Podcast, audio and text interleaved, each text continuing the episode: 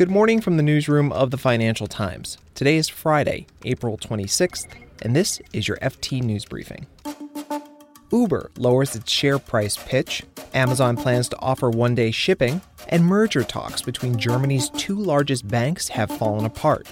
Plus, a divided Spain heads to the polls this weekend. The FT's Ian Mount will tell us what to expect. I'm Marc Filippino, and here's the news you need to start your day. Today, Uber is set to disclose key details about its highly anticipated market debut, the number of shares it's planning to sell, and at what price. Sources tell the FT that the ride sharing service is planning to pitch investors an initial share price between $44 and $50 apiece. This is lower than the $48 to $55 range that Uber previously told some investors. At the revised range, Uber's IPO could give the company an initial valuation of between 80 billion and 90 billion dollars. That would rank Uber as the second largest IPO by a US tech company next to Facebook's in 2012. Uber and its lead underwriters, Morgan Stanley and Goldman Sachs, all declined to comment on the price range. It's expected that the company will begin trading on the New York Stock Exchange in early May. Amazon plans to make product shipping faster for Prime customers. It's betting that by offering faster delivery, it'll encourage customers to do more of their shopping on its website. During the company's earnings call on Thursday, the e commerce giant says it hopes to whittle its two day free shipping program down to one day free shipping. But it'll come at a cost. Amazon is going to spend $800 million in the second quarter. The move is expected to weigh on operating profit during that time. But the company did not give a time frame for when it expects the one day shipping feature to be available to members. And Amazon didn't go into which items would be eligible for one day shipping either. Prime members in some places, such as the UK, already get that feature by default. This announcement came as Amazon said its net income more than doubled to $3.6 billion in the first three months of the year. That was thanks to lower than expected costs. Revenues, on the other hand, were up just 17%. It was the lowest year on year sales growth since the first quarter of 2015. As for the current quarter, Amazon says it expects net sales to rise in the range of 13 to 20 percent. Amazon shares traded up about half a percent late on Thursday at $1,912 apiece. Merger talks have collapsed between Deutsche Bank and Commerzbank. The two banks said there were too many hurdles to justify a complex deal that would have formed the Eurozone's second largest lender, one with $1.8 trillion in assets. Both Commerzbank and Deutsche Bank have been struggling ever since the global financial crisis and had looked at a merger to cut costs and stem revenue losses. So, what's next for Germany's two biggest listed lenders? Italy's Unicredit and Dutch lender ING have expressed interest in Commerzbank.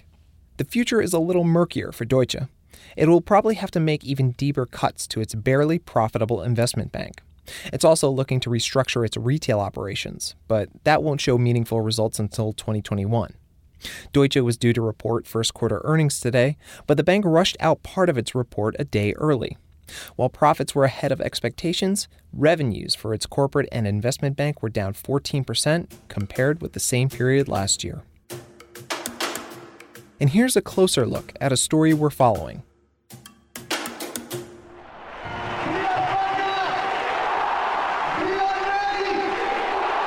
Tens of thousands of protesters gathered in Madrid back in February, calling for the ousting of Spain's Prime Minister, Pedro Sanchez. And with Sunday's general election, Spain might have that opportunity. Sanchez, whose socialist government had been in power for just eight months, called for the election. Why? In large part because the Catalan nationalist and Catalan separatist parties wanted to extract a referendum on Catalan independence. That's the FT's Ian Mount in Madrid. When Mr. Sanchez refused to do so, they withdrew their support of his budget for 2019. It became obvious that government was untenable at that point, and that, that's when um, Pedro Sanchez called for snap elections. So, Ian, why does this election hold so much weight? This is the first time that Spain's had five national parties that are viable. It's also the first time that it's had a far right party in the mix. It's the first time that it has a government that will obviously be a coalition. That there will be there's no really no chance of a one party majority. Spain has a almost exclusively single party majority or single party helped to a very small degree with a second party since its return to democracy 40 years ago. It's also important because the possible governments that come out of this have very different ideas of what Spain should look like, from everything from immigration policy to to taxes. I mean, the left is looking to raise taxes on uh, high earners and banks, for example, while the right wants to see a significant tax cut. How has the country become so polarized? When the Catalan separatist parties held a referendum on independence that was previously declared unconstitutional and illegal, and following that made a declaration of independence. This raised or sort of awoke a kind of Spanish nationalism largely across the spectrum, but especially on the right. And this energized the far right Vox party. It won a good number of seats in uh, regional elections in Andalusia, helped push out the socialists from power there after 30 something years, and um, kept snowballing on that success. So it has to do with the rise of right wing conservatism, but that rise has been in response to the, the Catalan separatism movement. What's the expected outcome? The expectation is that Pedro Sanchez's PSOE socialists will win the largest number of seats with around 30% of the vote. The traditional center right People's Party, Pepe, will win maybe 20%. The Ciudadanos will get around 15. The anti-establishment leftist uh, allies of the socialist Podemos party should win around 12, maybe 13, and Vox around 11. Now, people don't really know about Vox because it's such a new party that they have no historical data to show how accurate their polling data is. So Vox could have a huge breakthrough. They could receive far less than polls are showing.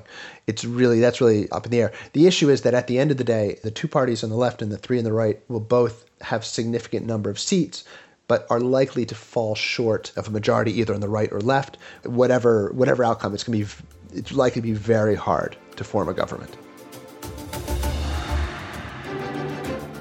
You can hear more from Ian on the upcoming elections in Spain on another Financial Times podcast. It's called FT News in Focus. You can find it wherever you get your podcasts.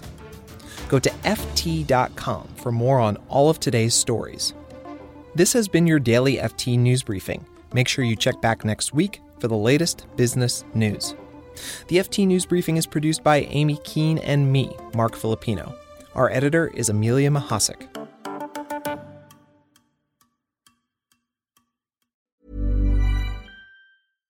Hi, this is Matt and Sean from Two Black Guys with Good Credit. If you own or operate a business, whether it's a local operation or a global corporation,